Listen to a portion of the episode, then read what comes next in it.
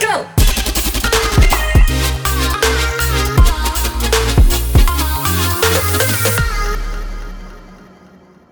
Hej och välkommen till våran podd med Julia och Emilia. Det här är vårt första avsnitt som vi spelar in, men vi hoppas ändå att ni kommer tycka om det. Vi ska börja med att presentera oss själva, så Julia, börja berätta lite om dig själv. Ja, jag heter ju då alltså Julia. Jag går i 9:an i KS och till nästa år kommer jag att söka till SOS. Jag är väldigt social och tycker väldigt mycket om att vara bland människor. Dessutom jag har en häst också som jag tränar och tävlar. Och sen en till sak då, vi är ju alltså tvillingar. Ja, yeah. Så vi är uppvuxna under samma tak. Som jag som presenterar mig själv då, jag heter Emilia. Jag går i samma klass som Julia i 9:an och jag tänker söka till Lusse nästa år. Och vi är ganska olika, men vi har ändå samma värderingar och så. Men vi ska börja berätta vad vi ska prata om. Ja, alltså det här är ju ett projekt som vi hållit på med väldigt länge, den här podden då. Vi har hållit på i flera månader nu nästan. Och vi har liksom velat bland ganska många olika saker, alltså vårt ämne då. Men till sist kom vi fram till att om det här ändå kommer nå ut till folk så vill vi ha ett viktigt ämne som berör folk och så. Så vi har valt psykisk ohälsa.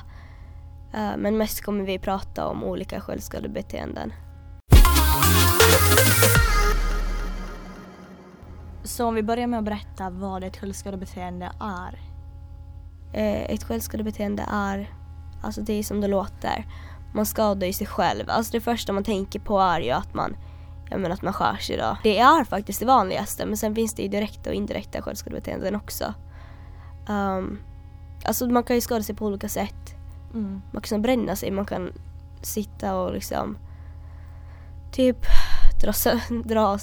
dra i sitt egna hår liksom. Alltså det finns, alltså man kan göra helt tokiga saker egentligen.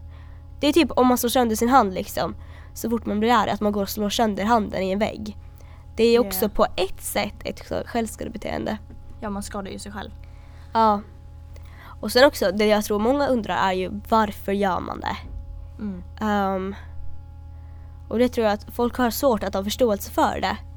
Men det är liksom, jag tror många gånger det är att när man mår dåligt och det gör så ont liksom psykiskt. Och man inte liksom, man vet inte vart man ska ta vägen, för det bara blir för mycket igen. Då tar man typ till det, för då gör det liksom bara ont fysiskt.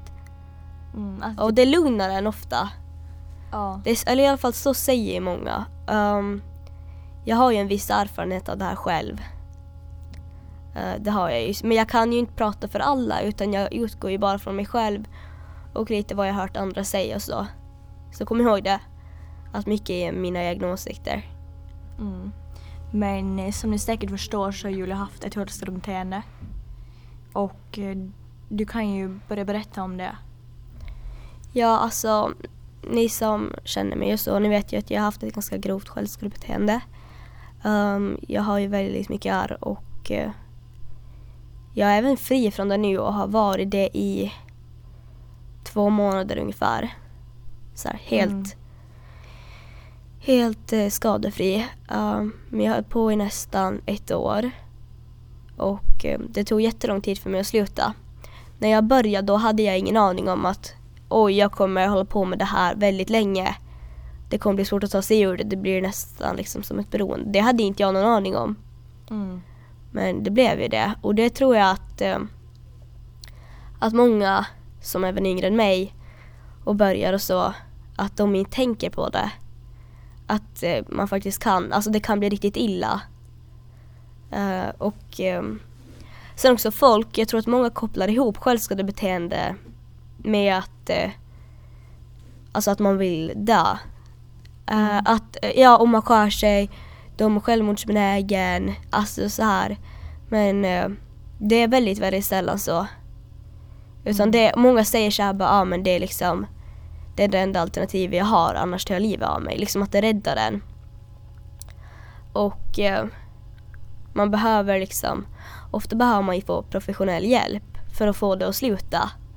Och det är även fast liksom man bara skadar sig lite. Alltså bara man börjar så kommer, alltså då ska man ju prata med någon.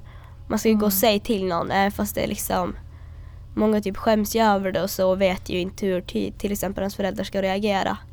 Så vi vill ju verkligen inte uppmana någon till att börja skada sig själv. Nej. För det är ju inte bra. Nej, det är ju inte. Alltså dessutom, det kan vara en lösning för stunden. Precis som alkohol och droger också. Alltså det är precis lika dåligt som det också. Det är precis lika allvarligt. Och det kan bli väldigt allvarligt också. Jag menar, man kan dö. Och jag tycker att överhuvudtaget i skolor och sånt, lärare, personer som man möter, att många har typ en felaktig bild om just typ psykisk ohälsa. Och att många har liksom svårt att förstå att det ändrar en så himla mycket. Om man har ett grovt självskadebeteende och man mår väldigt dåligt liksom, att man faktiskt bara vill dö. Alltså även fast man blir frisk från till exempel sin depression då så har det fortfarande gett liksom, det har inte bara gett arp liksom på utsidan. Alltså man är ju liksom som arp på insidan också. Alltså det är någonting som förändras igen. Och det upplever jag att många är svårt att förstå. Att folk tror att jag ska klara av vissa saker precis som alla andra när jag inte gör det. Och då blir det missförstånd hela tiden. Och så blir lärarna arga på mig. Och så blir jag arg på dem. Och så blir det bara en väldigt ond cirkel. Om vi ska gå in på skolan. Du börjar ju redan gå in på det. Men hur tycker du att de i skolan, alltså lärare främst och elever, hur de ska bemöta en som har ett grovt självskadebeteende eller mår väldigt dåligt psykiskt? Jag skulle nog säga liksom, man måste nästan lägga ner kraven lite. Såklart det här är individuellt vad man tycker och tänker själv, men jag, liksom, om jag bara pratar för mig själv, så jag tycker ändå att skolan måste lägga ner kraven på en lite. Och framförallt inte bli arga och börja skrika på en. Men sen såklart så kan de inte vara för pallriga heller, om man får uttrycka sig så liksom. De får inte helt låta en göra vad man vill, för då blir det också att man börjar, kanske att man börjar skolka och så, för att man inte orkar gå på lektion. Man ska jag vill fortfarande att liksom lärarna ska ha krav på en och så, men kanske vara lite förstående om det är sämre, ännu sämre vissa dagar. Ja. Och samma när liksom eleverna, alltså det är väl de som egentligen oftast är det värsta problemet. Jag menar, folk tycker att mina arr är ju väldigt, alltså folk påpekar det ju ganska ofta. Typ varenda dag. Speciellt nu till sommaren eller våren nu då. Jag tänker så här, om du vill lära känna nya människor, om du till exempel typ går på stan och träffar någon, hur vill du att de ska bemöta dig då? Ofta blir man ju bemött så här, om jag går i typ shorts eller något så här, har man i en klänning eller vad som helst liksom, att någon ser mina ben och så. Alltså folk brukar reagera på väldigt udda sätt. Alltså vissa, alltså det är liksom mina arr, det är inte ens sår, utan det är så här, folk kan bli väldigt så här mer emot en. Du vet att de nästan blir lite skygga, du vet att de att de så här backar av lite och bara så här väldigt misstänksamma och så här nej. Folk blir tveksamma. Jag tycker inte, alltså man kan inte döma någon för dens arr. För det förändrar ju inte vem man är. Nej, inte på ett dåligt sätt. Man är fortfarande samma person. Jo, det är man. Men så ett tips till alla som kanske ser någon som har massa arr. Så bemöt personen som du skulle ha bemött i vem som helst. Det här med sociala medier, om vi går in på det en snabb sväng också, att jag märkt att det är ju väldigt många som lägger ut bilder just där man ser så här att de har kutta och sådana grejer, att jag förstår ändå att folk får en uppfattning om att man gör det för uppmärksamhet. För när man lägger ut det så på typ Snap eller till och med Instagram eller vad som helst, liksom, bara man liksom visar det sådär, då gör man ju det för uppmärksamhet. För man vill ju få uppmärksamhet, alltså det kan man inte neka. För det är ju det man vill få. Man vill ju få folk som skriver bara nej, gör inte det, sluta, du är fin, jag finns för dig. Det är det man vill höra. Och så har jag själv varit för bara typ ett år sedan. Då var jag fortfarande så att jag höll på så. Och jag vill bara säga åt alla att snälla, gör inte det. Lägg inte ut saker, för grejen, du kommer att ångra dig. För alla kommer att veta allting om dig. Mm. Det är det enda folk vet. Alltså när de hör mitt namn så vet de om att jag är liksom, alltså mina arr, att jag har varit deprimerad och sånt. Alltså det är det enda folk tänker på typ. Just för att jag varit så himla öppen med det. Sen menar jag inte att man inte liksom, du vet, jag har också lagt ut saker. Som nu bara häromveckan så la jag ut på min Instagram. Och jag har ändå ganska mycket följare. Och då la jag ut en bild så här på mina arr, mina läkta arr. Och skrev någon så här text. Jag menar, det ska man kunna få göra. Jo. Men inte, alltså jag vill, ja, alltså jag, såklart folk får göra vad de vill. Men för allas egna bästa så gör det inte. Och dessutom så blir det så lätt att folk tar efter dig då också. Mm. Jag menar, om någon ser upp till dig. Alltså det var så det var för mig också. Att det var en person som jag kände då som hade väldigt mycket arr. Och alltid hade det som en lösning på sina problem. Och han var typ, han är ett år äldre än mig. Och det var ju därifrån jag typ fick idén då. Mm. Just för att han gjorde det. Och då tänkte jag, men då kan jag testa. Och nu har jag liksom dubbelt upp så mycket arr som honom. Ja. Och jag har hållit på dubbelt. Alltså det är liksom, det är 1000 gånger värre. Så jag menar, försök att inte lägga ut det. För folk kan ta efter. Det har jag varit liksom väldigt rädd om nu också. Bara jag liksom visar mina arr. Att tänka om någon ser upp till mig och sen tar efter. Om vi ska gå in på det då kanske. Hur det har varit för familjen. Och jag är ju en familjemedlem. Så jag har ju också påverkats jättemycket av det här. Mm, jo, det har du. Men jag fick typ reda på det för ett år sedan. Mm. Och det var ju ganska i början. Ja. Yeah.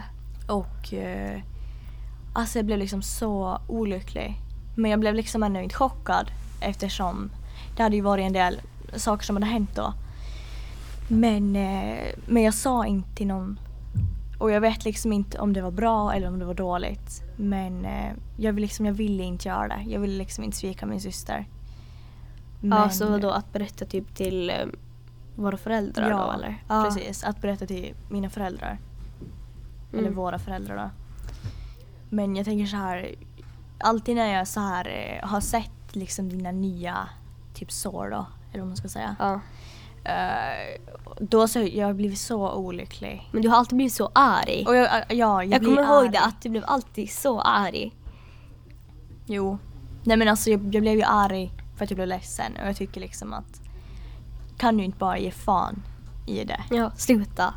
Jag sa liksom det så ofta. Kan du snälla sluta? Men det hjälpte ju liksom aldrig.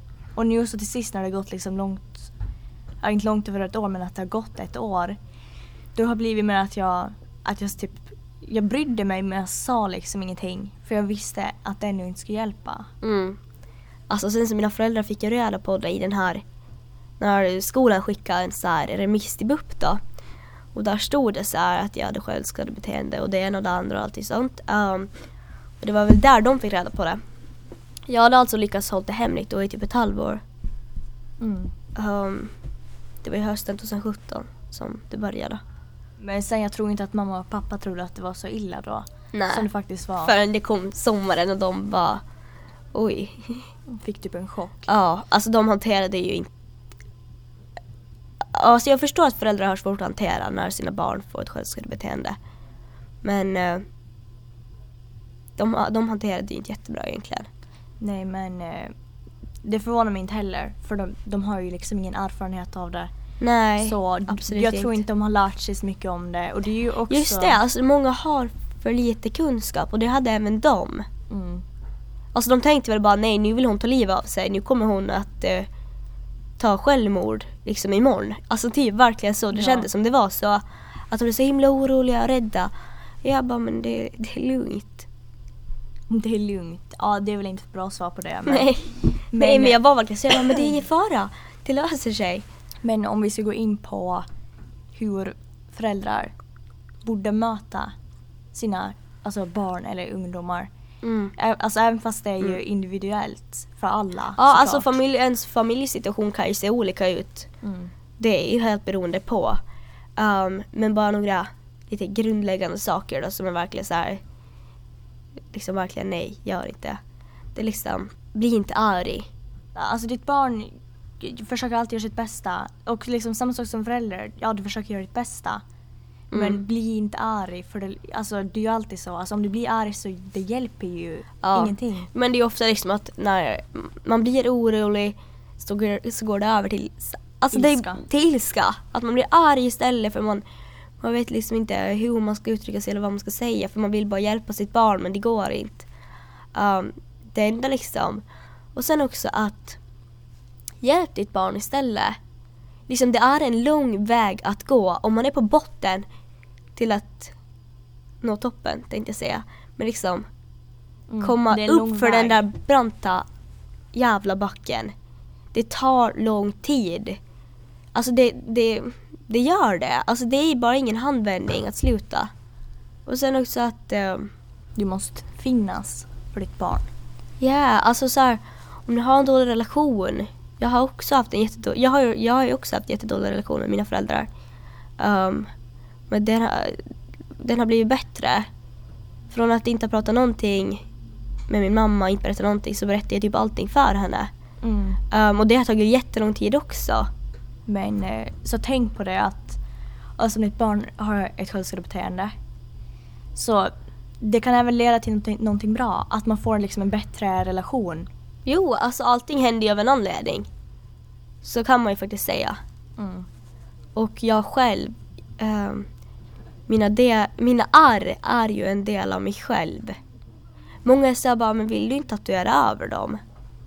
Och jag säger bara, nej, varför ska jag vilja göra det för? Om man säger så här, om barnet blir arg. Alltså varenda gång alltså, en förälder försöker dra upp det med sitt barn så blir barnet eller ungdomen då arg. Och liksom bara säger, men låt mig vara. Alltså så typ. Mm. Vad ska man göra då? Gå inte ut ur rummet. Gå fan inte ut ur rummet. Alltså liksom grejen, alltså det var en gång när jag bara så att min mamma att bara gå ut härifrån, gå ut. Och sen så kom hon tillbaka typ och bara, och sen så blev jag tvungen att prata med henne då. Att liksom ge det inte som förälder heller. Sen känner ju du ditt barn bäst såklart. Men liksom ge inte upp bara för att din unge är skitförbannad och ledsen typ är förstörd. Men liksom försök ändå att liksom på något sätt hitta en väg och få personerna att liksom öppna upp sig och liksom faktiskt prata. Det är nog bra. Alltså det är ju bra att prata. Man ska ju gärna ha en bra relation med sitt barn så att barnen kan känna förtroende att kunna och prata. Trygghet, ja. Och sen är det ju jätteviktigt att om man mår skit, om man har ett självskadebeteende, så du måste söka hjälp då. Ja, liksom få professionell hjälp. Just det. Alltså ibland kan det inte räcka med att man går till skolkuratorn. Alltså i många fall behöver man liksom få hjälp just av som BUP. Mm. Barn- och ungdomspsykiatrin. Och det liksom, alltså jag kan förstå att det kanske känns liksom läskigt ändå liksom att börja liksom berätta saker för en helt främling. Men jag har gått terapi i typ ett år nu. Och jag har vuxit jättemycket som människa. Mm. Verkligen. Sen kommer jag liksom, det vi går upp och ner hela tiden. Det gör ju det. Mm. Och sen alltså känn inte så här att nej, jag tänker inte gå till någon liksom, till någon psykolog. Ja, jag tänker inte gå till någon jävla psykolog. Ja, men alltså känn inte så. För alltså till exempel jag som inte har så jättemycket problem, jag mår bra. Att jag känner ibland så här, men fan vad nice det skulle vara en psykolog. Jag pratar med, även fast jag, liksom, jag har aldrig gått till en psykolog. Men alltså, känns så istället. Ni vet, det är så många människor som går liksom, till någon slags psykolog. Ja, alltså även så här liksom, kända personer har ju liksom en mental coach. Mm. För alltså, det kan man behöva ibland. Alltså det spelar ingen roll hur gammal man är. Nej. Så det är liksom, det är alltid bra. Vi rekommenderar er att alltså, försök säga det till någon vuxen. Och inte liksom bara diskutera det med dina vänner. Nej. Det blir ju oftast tokigt då. Men så även fast det känns så bara, nej jag tänker inte gå till någon jävla vuxen. Alltså fan, det kommer bara bli 1000 gånger värre. De kommer göra det 1 miljon gånger värre. De kommer förstöra mitt liv. Ja, allt sånt. Jag har ingen framtid, bla bla. Ja. Men jo, alltså grejer, alla har liksom... Alla har en chans. Alltså där vi bor, alla har en chans. Grejen, man måste bara göra rätt val. Mm. Och det är bara att bestämma sig. Okej, Julia. Vad skulle du säga till någon som verkligen är långt nere på botten och mår så jävla dåligt? Att det blir bättre. Alltså jag kan inte garantera att du får ett bra liv. Alltså vet du, ditt liv kan bli så jävla skit. Det kan bli ännu sämre. Du kan bli en knarkare. Men det kan även gå jättebra. Alltså det, liksom, det vänder. Och oftast går det mot det bättre hållet. Även fast det ser så jävla mörkt ut när man är där nere. Alltså, man kan inte, det finns inget annat än det. Podden börjar lida mot sitt slut. Och Julia ska berätta 5 olika saker som kan hjälpa dig att sluta med ditt självskadebeteende. Ja, det första är då att när man vill kutta, att man kanske ringer en vän istället. En vän som du liksom mår bra av att prata med. Och inte någon som får dig om sämre. Såklart. Mitt andra tips är att till exempel söka upp konstiga saker på Google och läsa på om dem. Emilia, har du något? Du läser ju på om ganska mycket saker. Kan du, vet du, något komplicerat som man kan sitta och läsa på länge? Du kan läsa om olika sjukdomar. Eller så kan du typ läsa varför katter spinner när man klappar dem. Sådana saker, för det distraherar en från att skada sig själv. Och en tredje sak då, som min vän lärde mig, det är att man ska andas i en fyrkant. Emilia, har du hört talas om det någon gång? Ja, men jag förstår det inte, så du får nog lov att förklara det. Okej, så här. Man tar ett djupt andetag bara, i 5 sekunder. Sen håller man andan i 5 sekunder. Sen andas man ut i 5 sekunder. Håller andan i 5 sekunder. Och sen andas man in 5 sekunder igen. Ja, Emilia, det är bra jobbat. Och det gör man en stund, inte för långt då. Men man gör det en stund. För det får en liksom, man lugnar ner sig på ett väldigt effektivt sätt. Dessutom kan inte ens liksom hjärta börja slå snabbare om man andas. Det är helt omöjligt liksom, helt fysiskt så är det omöjligt. Mitt fjärde är att kanske kolla på någon serie eller film. Alltså någonting sånt. Bara alltså någon som du blir glad av. Och mitt femte tips är nog att försöka att inte lyssna på ledsen musik. Gör inte saker som triggar dig själv. För jag vet att många är så att de kan lyssna på sorglig musik eller bara musik som påminner en om dåliga händelser och saker. Mm. Och alltså gör inte det. Lyssna på glad musik istället. För Emilia, du vet ju hur viktigt saker det är. Ja. Ja, men jag kan ju flika in med det då, att om man lyssnar på jätteledsen musik så kommer man kommer bli ledsen, eftersom alltså musik påverkar en jättemycket. Och samma sak med andra grejer runt omkring en. Mm. Så försök liksom lyssna på glada låtar, för det kommer, då kommer det kännas lite lättare än att lyssna på jätteledsen musik, eftersom man påverkas så pass lätt som man faktiskt gör. Mm. Men ett till tips är att Du springer och tar ditt husdjur i famnen, lyfter din katt till ditt rum och sen bara klappar din katt. Mm. Eller hund. Eller hund. Har. Alltså vad man än har för djur. Alltså för djur lugnar ju ner en. Alltså det är typ vetenskapligt bevisat att djur har en lugn påverkan på en. Ja, men det var väl allt för oss. Ja, det var allt för oss. Så, vi hoppas att ni vill lyssna på framtida avsnitt som vi kommer att spela in. Mm, det hoppas jag också. Eftersom vi kommer att spela in flera avsnitt. Ja, det kommer vi. Yeah. Så vi får väl höras någonting. Ja, vi hoppas att ni har det bra. Och att ni får en fortsatt trevlig dag. Mm, en trevlig vår. För nu är det snart sommar. Hej då! Hej då! Säg då! Hej då! Go!